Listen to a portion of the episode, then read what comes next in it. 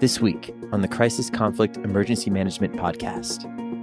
Japan is, of course, a disaster prone country. I think, uh, for example, Japan experienced a big earthquake and a tsunami.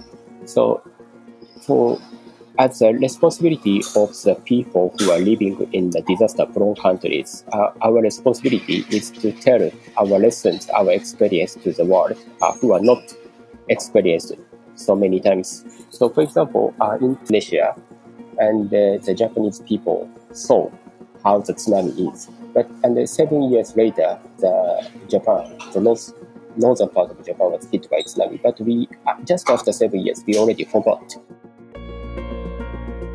Welcome to the Crisis Conflict and Emergency Management Podcast, where we have global conversations and share perspectives about international crisis, preparedness, and how to build more resilient societies. My name is Kyle, and I will be your host. And just how vulnerable are we to the changing international environment, and what can we learn from this experience? From AI to space warfare to community development and crisis communications, there's something here for everyone. Join us for unique international conversations and perspectives into the current threats, challenges, and risks to our society. This podcast is brought to you by Capacity Building International and sponsored by the International Emergency Management Society. Hi, everyone, and welcome to another edition of the Crisis Conflict Emergency Management Podcast. My name is Kyle King, and I'm the founder and managing director of Capacity Build International, where we build more resilient societies through the use of emergency management and international programs. Which brings us to our guest today, Yosuke Okita, as we discuss international assistance, such as urban search and rescue teams, INSARAG, and the growing dependence of all nations on international assistance. Yosuke Okita has significant experience working in international disaster and emergency management, including emergency missions as a member of the JDR, the Japan Disaster Relief Team, and UNDAC, the UN Disaster Assessment and Coordination Team. And from 2003 to 2015, he had numerous international deployments to include the Algeria earthquake, Indonesia tsunami, Pakistan earthquake, Great East Japan earthquake, Christchurch, Typhoon Haiyan, and the Nepal earthquake in 2015. After working with JICA's offices in Japan, which is the Japan International Cooperation Agency, Indonesia, and St. Lucia, from 2014 to 2017, he worked for OCHA in Geneva as the Asian regional focal point for INSARAG, which is the International Search and Rescue Advisory Group, and UNDAC itself. Since 2017, he's worked for ASEAN Secretariat, which is the Association of Southeast ASEAN Nations, as part of the Japan ASEAN Integration Fund Management Team, and JICA's Indonesia office as a project formulation advisor for Asian Partnership. Currently, he's working in Hanoi, Vietnam, as JICA's expert in charge of biodiversity and admin coordination in the Sustainable Natural Resource Management Project Phase 2. Yosuke received an LLB from Kyoto University, an MA in International Relations and Masters of Diplomacy from the Australian National University, and a PhD in Media and Governance from Kyoto University in Japan, and has several publications discussing international search and rescue efforts, which leads us to our topic today international assistance programs. Yosuke, welcome to the podcast and thanks for joining us. Thank you very much for having me for this podcast. So, one of the papers that you published in 2021 is one of the reasons why I wanted to talk to you today, uh, because you were writing that due to globalization, more and more countries and organizations give assistance across state borders, with recipients not only limited to developing countries. So, nations such as United States, New Zealand, Japan have also received international assistance in recent years and you have mentioned in your paper that this can also be problematic. And I think that's something that we don't really talk about very much in two different ways. And I would love to hear your thoughts on this. First of all, larger nations, more developed nations, we don't really think about international assistance very much, but it does occur, right? So it does occur in Hurricane Katrina and others, uh, sort of larger major international disasters in the United States. There is some international assistance that's provided. So first of all, we don't really think of it in terms, and so it doesn't become part of our planning all the time, especially at local levels. But you also take a different perspective where you say it can also be a problem, right? So it's also a problem in terms of receiving assistance. And I'd love to sort of just hear your thoughts on that. So let's first start with the planning of international assistance. What have you seen recently or in your past with all these different deployments you've had about the the way that international assistance has grown over the years? Okay, so thank you very much for kind introduction. And uh, it's about the uh, the article you talked about, the article which I wrote about the reception of international assistance. Uh, at the time of the Great East Japan earthquake in 2011. And uh, as you kindly introduced, I was part of the UNDAC team, and I was in charge of the reception of the international assistance, focusing on uh, mainly the international urban search and rescue teams. But uh, at that time, as you can imagine, uh, at that time, 90%, or I would say 99% of the damage was caused by tsunami, not the earthquake. In case of tsunami, international urban search and rescue, uh, usually it takes more than 24 hours to arrive in the affected areas, cannot uh, contribute to life saving. And uh, they actually, in the Great East Japan earthquake, are more than I think it's about 20 and nearly 1,000 USAR international urban search and rescue uh, workers were deployed to Japan, but uh, they could not contribute to any life-saving activities, and uh, they mainly uh, contributed to recovery, uh, especially the recovery of dead bodies and the debris activities. So the deployment itself was okay. Yes, uh, they contributed, and as Japanese people, uh, as the, one of the affected people, uh, I was really encouraged by seeing so many teams supporting to Japan. But uh, when we think about the like the cost effectiveness, of course, uh, the international urban search and rescue teams purpose is not only life saving. Of course, they can contribute to recovery activities, so that's fine. But uh, if we really think about the cost effectiveness of international USAR teams, I really doubt if the international USAR teams in the time of tsunami was a good choice to, to support the affected country. Maybe some other kind of uh, assistance, such as ca- cash contributions, might be more helpful to the affected country. And uh, I, I, want to uh, introduce one example. At the time of the latest Japan earthquake and tsunami, some foreign teams, of, it might be NGOs or I don't know if it's uh, governmental organizations, uh, that so some foreign teams called to the local uh, government of the northern part of Japan, uh, which was affected area, uh, directly if and asking if they need assistance in English. And uh, you can imagine how it is difficult for them to deal with it because not many Japanese people speak English and they are already overstretched uh, to, to deal with the disasters. And then there is a offer of international assistance in English. And uh, it was really difficult for them to, to judge if they can deny that uh, offer because it's a cross-state border, so it's international and diplomatic issues. So it's really annoying. So that's why I raised this issue. Yep. So sometimes this too much offer or unnecessary offer from international community can be a burden for the affected country, especially the local government who has to deal with the disasters. Yeah. That's interesting that you mentioned that. I mean, so we at CBI we teach the NATO Crisis Management Disaster Response course as part of our partnership with the the NATO COE, and just this week actually, when we were recording this podcast, you know, we were talking about international security assistance, and we were talking about sort of the the mismatch of it's it's almost the, the goodwill of nations to want to be able to donate equipment to, to want to be able to you know provide assistance during disasters and emergencies and things like that. But often that assistance is, is mismatched against the needs and the requirements of the nation. And what you mentioned is i want to talk about that for just a second which is sort of the the local level receiving sort of phone calls from people and, and international organizations or ngos basically saying like you know, we have some, we'd like to help, we'd like to give some assistance. Here's what we can give. Do you want it or not? And that actually becomes a problem in terms of it's often a mismatch of needs and requirements. And then it's also an issue of you're going sort of directly to the local level so that you can get involved from an international perspective and you can donate, you can contribute, you can take action. But at the same time, it's not really centralized through the government and fitting needs and requirements. And so, how often do you see sort of that that reach into the local level and sort of bypassing the the national sort of focal points on these issues? Actually, the number of these uh, mega scale or big scale disasters are not so many. So in the past, uh, as far as I know, Japan received uh, the international assistance only twice. It's a Kobe earthquake in 1995 and the Great East Japan earthquake.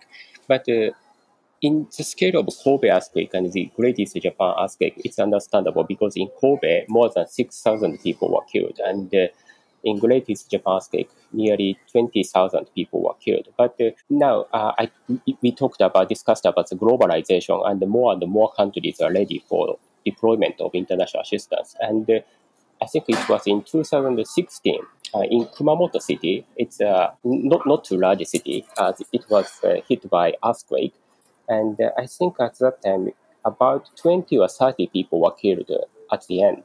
So it's not a big disaster, but even such scale of disaster, there was a offer of assistance from the uh, foreign countries, and at that time Japan did not receive international assistance. But now you asked how often, but in this globalized world, I, I think there are many cases that uh, even if the scale of earthquake or disaster is not so big, other countries and international communities are happy to provide assistance. So, in terms of that type of assistance, we've seen this growing sort of initiative, I guess we could say, in terms of you know nations wanting to provide assistance, wanting to, to act more globally. Um, how would you assess sort of the ability of nations to absorb all that extra assistance these days? In, in terms of the capability to provide assistance, I think uh, many countries are now ready for providing it. And I want to show one example in ASEAN countries because I worked for this uh, this area. And in the past, Indonesia, the countries such as Indonesia and the Philippines uh, were always receiving these international disaster assistance. But uh, now they are are happy to provide assistance because uh, they received this kind of assistance in the past. So the Indonesia search and rescue team, uh, which is called Basarnas, is now have uh, IEC classified teams, uh, which was classified in 2019. IEC stands for INSARAG External Classification, uh, which started since 2005. And uh, when we started the IEC, only developed countries such as the United States and some European countries and Japan were classified in this INSARAG external classification. But uh, Indonesia is a typical example that are so-called developing countries, uh, but uh, they are disaster prone and they usually receive international assistance is now preparing for sending assistance. So that's why they went through the IEC INSARAG external classification. So I think the capability to provide assistance, many countries are now ready and happy to provide international assistance, including developing countries. So if we have more opportunities out there, if we have more opportunities to, um, or sources, I should say, if we have more sources of international assistance and nations are making this conscious step to be able to provide international assistance through mechanisms like INSARAG and others, um, what is the sort of, what have you seen on the horizon in terms of planning factors for nations as they you know, um, are are they effectively planning to be able to receive international assistance? Uh, is that a growing sort of scale as well in terms of especially not considering developing nations, but considering the more developed nations, which generally have more internal resources and capabilities? Is that external assistance being integrated more into the developed nations planning process? I think it's uh, really difficult, and uh, especially for Japan, we received, as I said, we received international search and rescue teams and other kind of assistance at the time of Kobe earthquake and the Great East Japan earthquake. And uh, just let me show one example. In the Kobe earthquake, we received some international urban search and rescue teams with search dogs. And at that time, it, take, it took uh, a lot of time for the quarantine procedures for search dogs. For so uh, some teams are brought to uh, the search dogs, but it took uh, one or two days to enter the countries because the Japanese government at that time uh, took the same procedures as usual. But uh, in the at the time of the Great East Japan earthquake, which which was about 15 years later uh, after the Kobe earthquake, the procedure itself, as uh, for the quarantine procedures for such dogs, uh, were very smooth, so they can smoothly enter the country. So, in terms of this kind of small procedures, as in the case of Japan, they are now preparing for it. They are ready. But uh, actually, Japan, the Japanese government is not integrating the international assistance into their disaster response plan. Uh, so they are not expecting to receive international assistance even now. So that's why it's really difficult. And uh, we can see a lot of review reports at the time of the Great East Japan earthquake, but the official review report done by the government always appreciates the receiving international assistance. So we really appreciate your assistance, but uh, they do not critically evaluate the assistance. But if we look at the uh, review report of the Hurricane Katrina by the US and the Christchurch earthquake in New Zealand, uh, I think that's a good thing for the US and New Zealand. They critically evaluate the international assistance. So, for example, if we look at the review report done by the government of New Zealand, uh, they clearly mentioned that they received the second batch of international USAR teams from Japan, but uh, it's like they don't use the word mistake, but uh, they can be done by the New Zealand resources. So the res- in the response phase, we could receive the international assistance, but in the recovery phase, it should be done by the New Zealand resources. So if these countries really critically evaluate the international assistance, I think uh, they can do better in the next time. Yeah. But still, for some hmm. countries, mm. I think they are not ready for receiving international assistance, especially the developed countries. So, what would it take from your experience? I know there's an entire program around sort of, especially with the mm-hmm. UN system, in terms of receiving international assistance. But what is what are some of the key considerations, especially for those listening that may ne- have never dealt with international assistance programs or receiving or, or even sending international aid, or um, you know, search and rescue teams or anything else like that? What are some of the considerations that you have to think about when you're receiving these types of teams? I mean, you mentioned dogs in quarantine and certain policy issues that have to be changed or expedited because of you know the emergency status and, and what has to occur there. But what other challenges must nations sort of deal with with this regard? Okay, uh, I think one of the biggest challenges or uh, the issue to be solved is that every country, including the developed countries, uh, needed to check the reception system of international assistance. So, for example, the countries such as the Philippines and Indonesia, they used to receive international disaster assistance so they already have uh, the legal structure and uh, like the quarantine structure to receive international assistance. So they are very good at receiving assistance. But if we look at the like the, the US, New Zealand, and the Japan, they didn't expect they are the recipient country, so they didn't have the legal structure. They didn't prepare for the quarantine system, etc. So it was really difficult. So, but in this globalized world, and uh, due to the climate change, the scale of disasters are becoming bigger and bigger. So every country will have a chance to, to be the recipient of the international assistance. So they have to, every country, including developing, developed countries, should check how to receive international assistance. And as we discussed, they should integrate the, the international assistance as part of their response uh, plan. Yeah, I agree. I think that what we're starting to see across the horizon, and we'll talk about that next, but what we're starting to see across the horizon here, if we're doing that sort of scanning, is that we're seeing because of you know climate change, because of different security issues and needs, that we're getting these transnational and, and cross border sort of emergencies, disasters, and security situations that are leading to more regional approaches as well as you know international assistance programs having to be designed and incorporated as part of our national response frameworks and planning as we as we look at these issues. I mean, it's even if I mean if we take a case of looking at the U- current Ukraine conflict, it's it's not is even that the disaster or the incident has to occur within your own nation. You are also sort of impacted by what's happening in your neighbor countries. You know, the massive influx of of refugees from a, a large scale disaster could be significant and apply significant pressure on your own communities within your own nation just because you simply border that. And and that's where you know when we think in terms of at least in my opinion anyway right? So we when we look at like in the united states we say well you know okay we have states. There could be border state issues of course. But you could look at like for example the texas mexico border migration issues and sort of pressures being applied onto the southern states within the united states as well. And so i think these pressures are sort of applied everywhere and, and in many different frames and, and perspectives from disaster to climate change to sort of mass migration and everything else.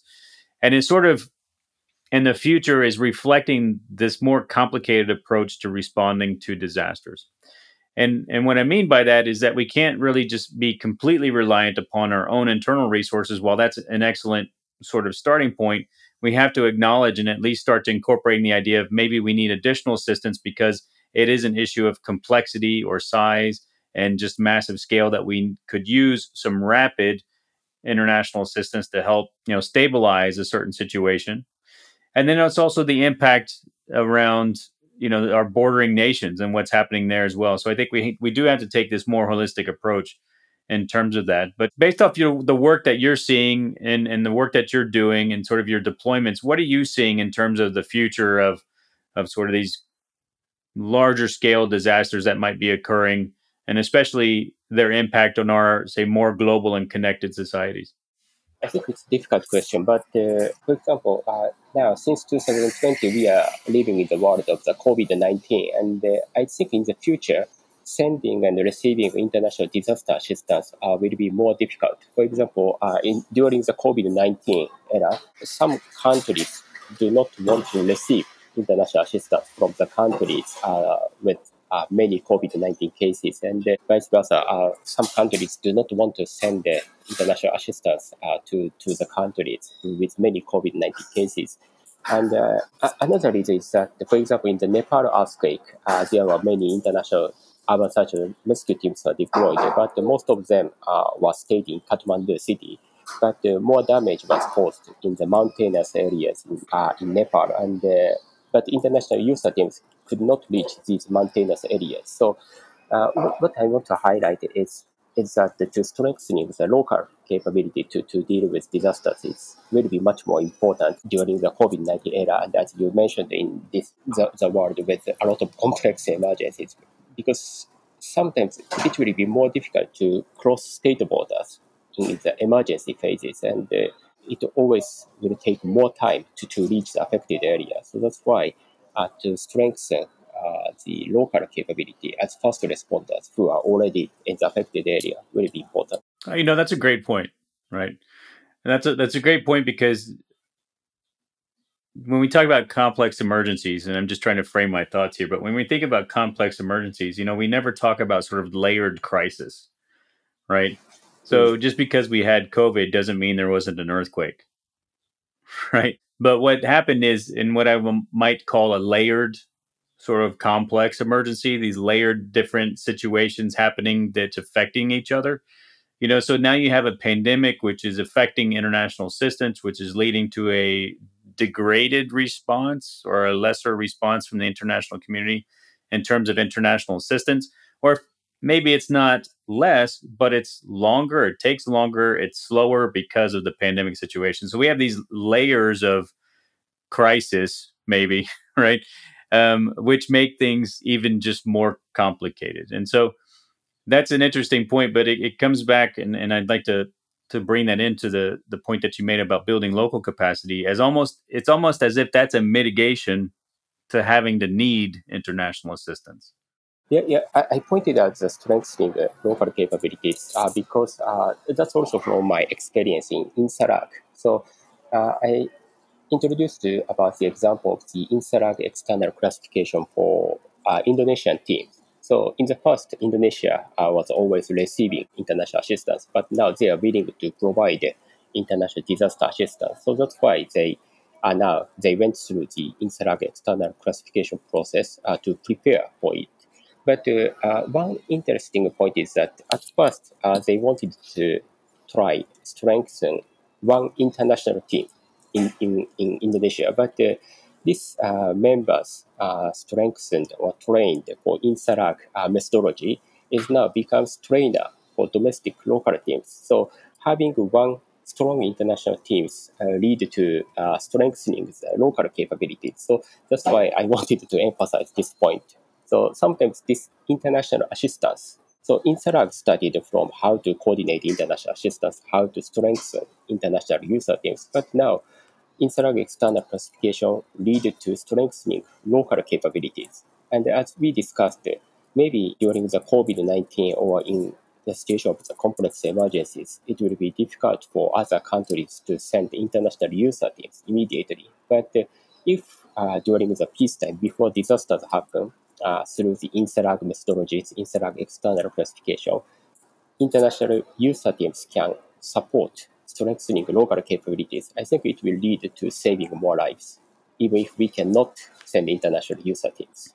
Yeah, I think that's uh, that's going to be an important theme in the future, at least in my opinion, because what we're starting to see, I think, more and more, what has happened with global crisis in the last few years is that we're seeing the strength and the resiliency of local communities being the key factor to stabilize and, and sort of you know mitigate or prevent any sort of real disasters and, and events from occurring at least the the damage from these and, and the effects from these sort of disasters and natural disasters. And so what i what i see is as we start emphasizing more and more local capacities and sort of the resilience of local communities to be able to mitigate prevent respond and recover from these types of incidents what i see is that it's it's moving from this global perspective down to a more local perspective because as long as you can sort of withstand that you can use the word resilience or you can use anti-fragile whatever you want to use but you know as long as the local communities are strengthened and their capacity is there to deal with these issues then that is meaning less of an impact globally.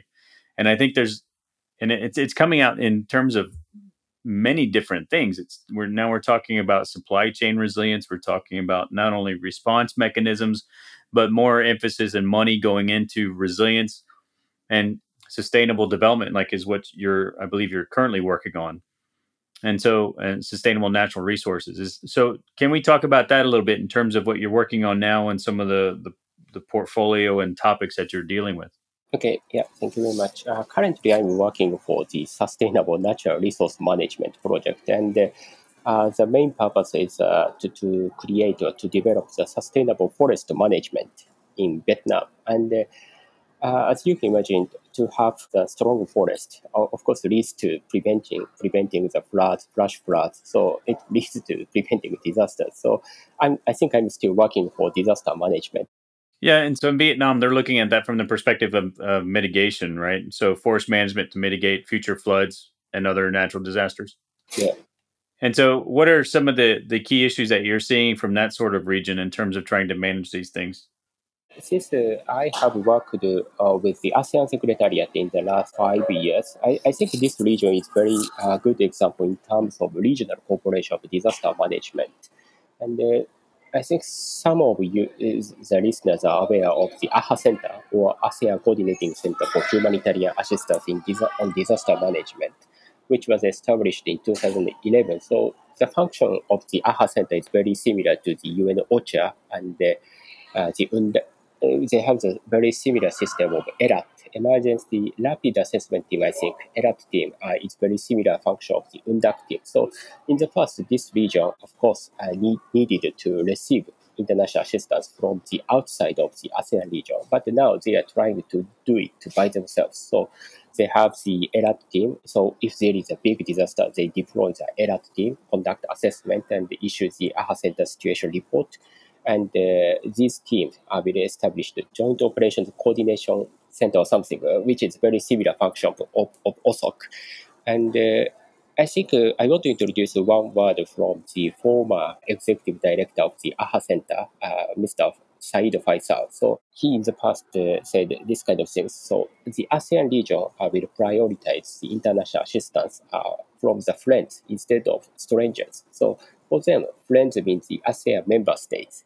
So not only diplomatic relationships, uh, but they conduct joint training during the peacetime. So they know each other. So disaster managers, emergency managers of ASEAN member states know each other. So if so, once disasters happen, their coordination should be much smoother.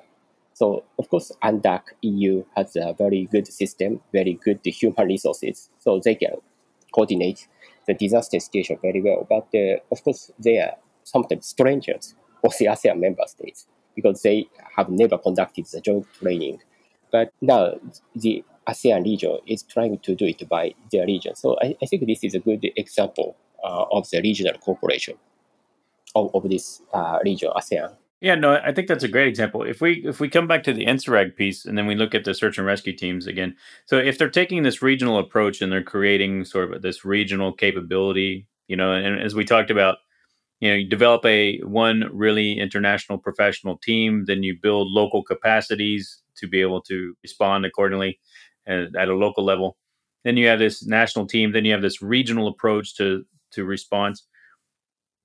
What does that mean for the future of like the the more international UN INSARAG system with all these international teams? Do you see that they're going to be called out less frequently because nations are going to more regional programs and, and cooperation as well as building local capacity? Yeah, actually, that's my expectation. So in the future, the deployment of international USAR teams uh, should decrease because each country eh, can build their local capacity. Uh, some countries can deal with the disasters within their countries by themselves. And uh, even if they cannot deal with it by themselves, now uh, the regional teams can support it. So if there is a big earthquake in Indonesia, they don't have to request support from the European countries or the United States, which is very far. But instead, if there are enough number of INSARAG external classified teams in the ASEAN region, uh, the Indonesia can request these teams only from their region. So if we look at the number of IEC classified teams uh, as of now, probably more than 70% uh, of IEC classified teams are in Europe. But uh, uh, I'm from Asia, and Asia is one of the most disaster earthquake prone countries. And in my opinion, more IEC classified teams should be in Asia so that the, the international USAR teams from the region can support this region. So uh, th- that's my expectation. I, I think I agree with you. And uh, so in the future, there should be no international, but uh, at first we can seek the regional support and then international support. But uh, the frequency of requesting international support should decrease. Yeah, I think that's you know part of the work that we do is is in the international space, and we go visit different countries, and we hold you know different working groups and things like that. And that's that's really something that we're seeing as well is really the emphasis on going to regional partners because it's closer, it's cheaper, there's a common sort of understanding, uh, and oftentimes language helps tremendously, right? Um, and so that's there's a there's a real emphasis I, I think I've seen in in the last say five years to really go more focused on a, a regional response mechanism as opposed to these larger complex international assistance mechanisms. If we if we talk about the international assistance piece for a second, and and because you also wrote in I think it was in your paper that you were also saying that sort of releasing of timely and accurate information, even in terms of English language, right? If that's the language that the, the assistance is being offered in, it is critically important to be able to manage international assistance. So, in we talked previously about how sort of you know some organizations might reach out to a local level but be challenged by you know language issues and things like that. So, how how important is it to have that centralized flow of information during an international disaster to these international assistance organizations like OCHA, like others, maybe even other nation states, and, and being able to try and coordinate that assistance? Okay, I, I want to introduce the example of Japan. So, firstly, the in, at the time of the 1995 Kobe earthquake, by, by this earthquake, nearly six, more than 6,000 people were killed. So, it was a really big earthquake. And uh, at that time, Japan, of course, did not have a system to release the information in English. So that's why the international community, especially the European countries and uh, the United States and some other countries, has to, had to rely on the information from the international media, such as CNN and the BBC. And of course, their focus is uh, both to damaged areas, so they shooted the collapsed buildings, and the international community uh, will see that, oh, in Kobe, the situation is really bad. But uh, at the same time, the of course the Japan is very disaster prone country, and we are very prepared. So the Japanese government, including local government, uh, provided uh, much assistance. Yeah. And uh, actually, there was no need for requesting international assistance, but the BBC, CNN, and the other international media released the footage that there is no rescue workers in this site, something like that. But uh, the problem is, was not the rescue resources itself. The problem was the transportation from other cities such as Nagoya, Osaka, and Tokyo to Kobe City. So that's why there was no need to request international assistance. So, so that's the one. If the Japanese government and the local government can release that information, the problem is not the resource itself. We have the resource, but the problem is the transportation. It's blocked due, due to the damage. Probably the international community did not send international assistance. And uh, at the time of the Great East Japan earthquake, yes, the situation was almost same, but uh, the one difference was that the Japanese government requested the UNDAC team. And UNDAC team, uh, at that time, uh, I was part of the, that team, uh, focused on releasing the information in English. So uh, every morning I bought the Japanese newspapers and we translated it into English, and uh, the, the other members uh, drafted the OCHA situation report. So we, as an UNDAC team, we released uh, information damage, but at the same time, we wrote, uh, we provided a lot of information on the Japanese government and the local government response. So there is enough rescue workers and uh, enough medical support and at this stage, we don't need uh, international NGO support, international support in terms of in-kind support, etc. So that's why uh, I think it contributed to to stopping, to to avoiding receive to, to receive uh, unnecessary international assistance. So, but without this re- releasing timely information, especially in English uh, for, for the international community, uh, the affected countries will need to receive unnecessary international assistance. And uh, this unnecessary international assistance, as we discussed, can be a burden for the affected government and the local government. I think that there's there's a point to be made here because when we look at international assistance mechanisms, you're looking at sort of a, a, UN standardized system, especially with INSARAG, and there's a set amount of people and equipment and SOPs and procedures. So it's all very standardized, it's all very interoperable and and because of that you can request that and generally get that assistance let's say fairly quickly. Now the other side of that is exactly what you're talking about that we're currently seeing in some places like in ukraine because the the conflict which is the fact that you know you don't need exactly that. Like you said there's enough response capability but we need transport capability. And when you make these general requests about transport capability then you really don't get a very quick response because nations are not or and organizations are not prepared to send something that's not standardized right? And so it's like okay well then what is a transport capability? And then they have to go try and find something you know to to donate or to deliver as a transport capability. And then it's all sorts of questions about standardization and sort of the ability to send it and and logistics and procurement.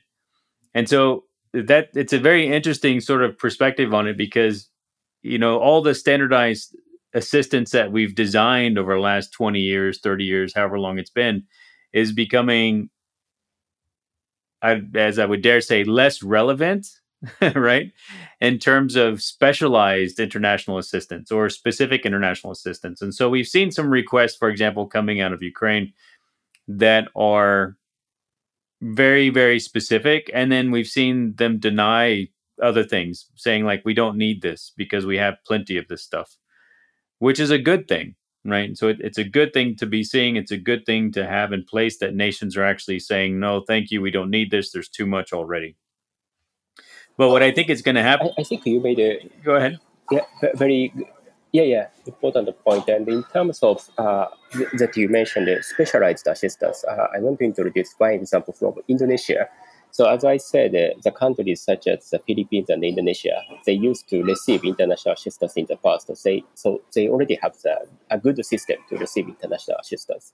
And uh, at the time of the 2018 Sulawesi earthquake and tsunami in Indonesia, the Indonesian government uh, at first, many international community uh, offered international search and rescue teams, but uh, the Basarnas team, which is the international uh, Indonesia's search and rescue team organization, uh, said no to international search and rescue teams. But uh, they said we need the transportation, so they requested C-130 airplane to transport the, the relief goods uh, from other cities to, to Palu, which was the center of the city. So I think this is a good example of the specialized assistance. The international disaster assistance does not have to be rescue, medical, relief goods, but they can request transportation or as the Jap- Japanese government did, we can request coordination, the information management team. Well, it just shows the value of information, right? And I think it shows the value of nations having to have a thorough understanding of, of sort of the assistance that they need and being able to communicate that in a timely and efficient way to to donors or international organizations or whatever the case is to be able to do that. I know that there's a lot of frustration with some nations in terms of like receiving requests and then having things duplicated or and then nations getting too much stuff. And so I I think that that's where the nation plays that critical role in that whole component there.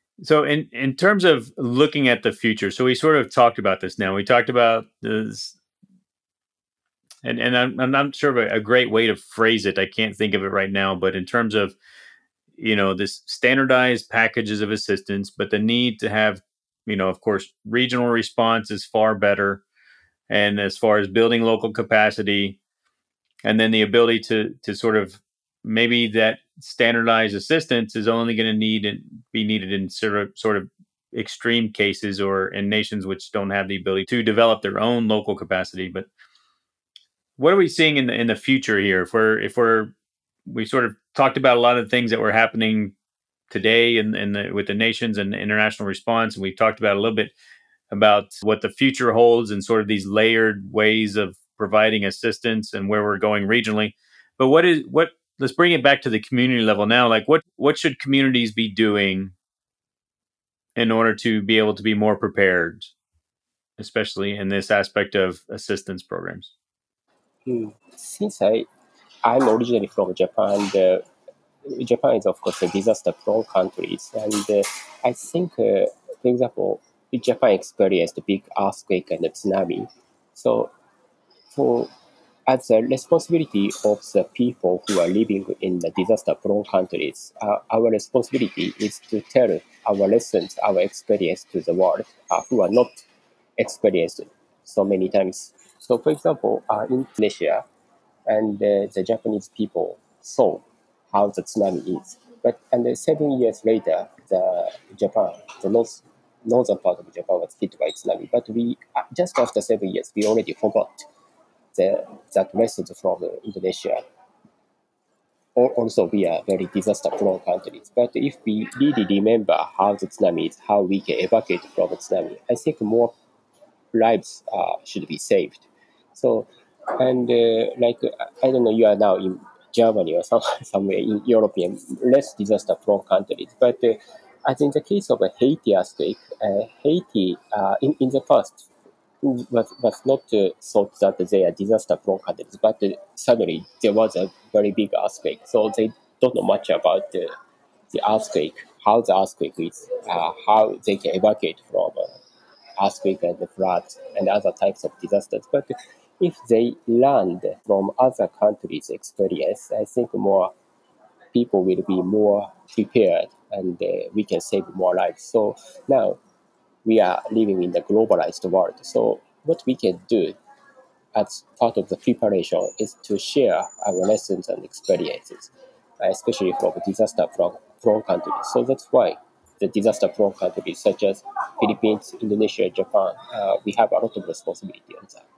I think one of the challenges in, in terms of building that type of preparedness culture, as you mentioned, is sort of the frequency of exposure right? And so unless you're exposed to these challenges, these disasters, or these situations on a on a fairly reoccurring basis, you simply don't keep it fresh in your mind. I think our communities are, uh, you know, we lose that very quickly, and we focus on the next crisis or next scandal or next whatever is in social media, and so we don't necessarily have that culture of preparedness like I think that we should probably have you you mentioned that that's sort of a challenge in, in Japan as well. Is it largely the same, even though you have sort of, as you said, very disaster prone sort of location geographically, and and you still are challenged with the the cultural cultural preparedness, I guess I would say.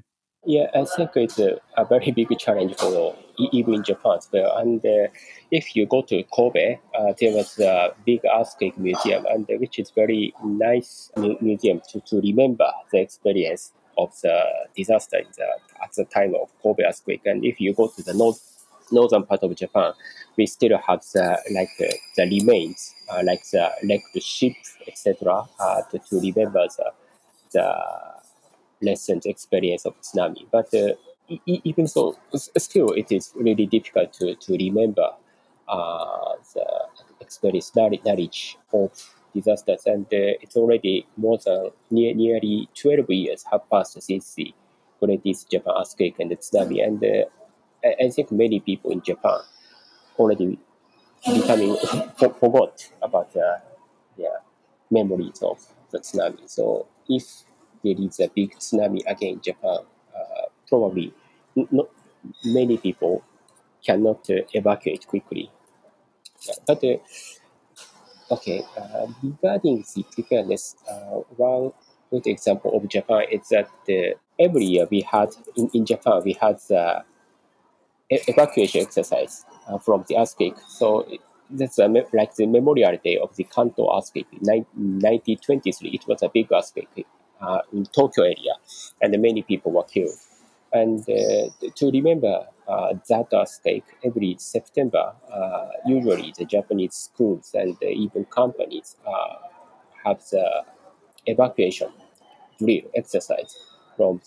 So, for example, in this year, the drill is based on earthquake scenario, and the next year the drill is based on the tsunami scenario. It depends on the location of the school, uh, company, etc. But uh, I, I, think this is a very good uh, uh, opportunity for us to, to remember uh, the lessons from the big earthquake, earthquake and disasters and how to, to, to, to check the evacuation route, etc. Mm. So, so when they do this this scenario, they run this exercise. Is that really an evacuation, or is it more just sort of based on the school a school evacuation or a, an office evacuation from the facility or the building, or did they actually do a like evacuate certain amount of the city? Uh, no, it's a, like a school evacuation, company evacuation. So okay. they already know the scenario. So on this day, we will have this evacuation evacuation drill. So we already know it, but uh, we just to check the evacuation route, how we gather and how we check to, to make sure everyone is here. So they already know the scenario, but uh, still, I think sure. it is very yeah yeah good opportunity for us. Okay, no, that's interesting. I just I was curious if they were doing sort of more larger scale evacuations, uh, which can be very complicated, but that that'd be also very interesting. Okay, great. So, Yosuke, thank you very much uh, for joining us today and, and sort of sharing your experiences, especially in terms of international assistance. I think it's going to be very interesting next sort of five to 10 years as we see the emphasis on local capacity development, regional cooperation, and then maybe less standardized international assistance. Or we see that nations take more of a role in like a, as a key player in terms of inf- information management and requests and, and actually identifying specific things that they need uh, so that we can contain things locally and then respond internationally with specific requirements. So, yeah, very much appreciate your time. If somebody wants to reach out to you and to contact you, how can they find you? What's the best way? If you search my name by LinkedIn or ResearchGate, uh, if you put the Yosuke Okita, I think you can find me easily. Okay, great. And we'll also keep a, a, link to your LinkedIn inside the show notes. And so anybody that's interested, they can take a look there as well. And once again, thanks a lot for joining us today. Okay, thank you very much. This podcast is brought to you in partnership between Capacity Building International and the International Emergency Management Society. You can join TIEMS today at tiems.info. That's T I E M S.info. And also sign up for the International Emergency Management newsletter by CBI at capacitybuildingint.com. Is there a topic you would like to hear about? Or are you a functional expert and want to be featured on our show? If so, reach out to us at info at capacitybuildingint.com and let us know. Thanks again for listening and see you next time.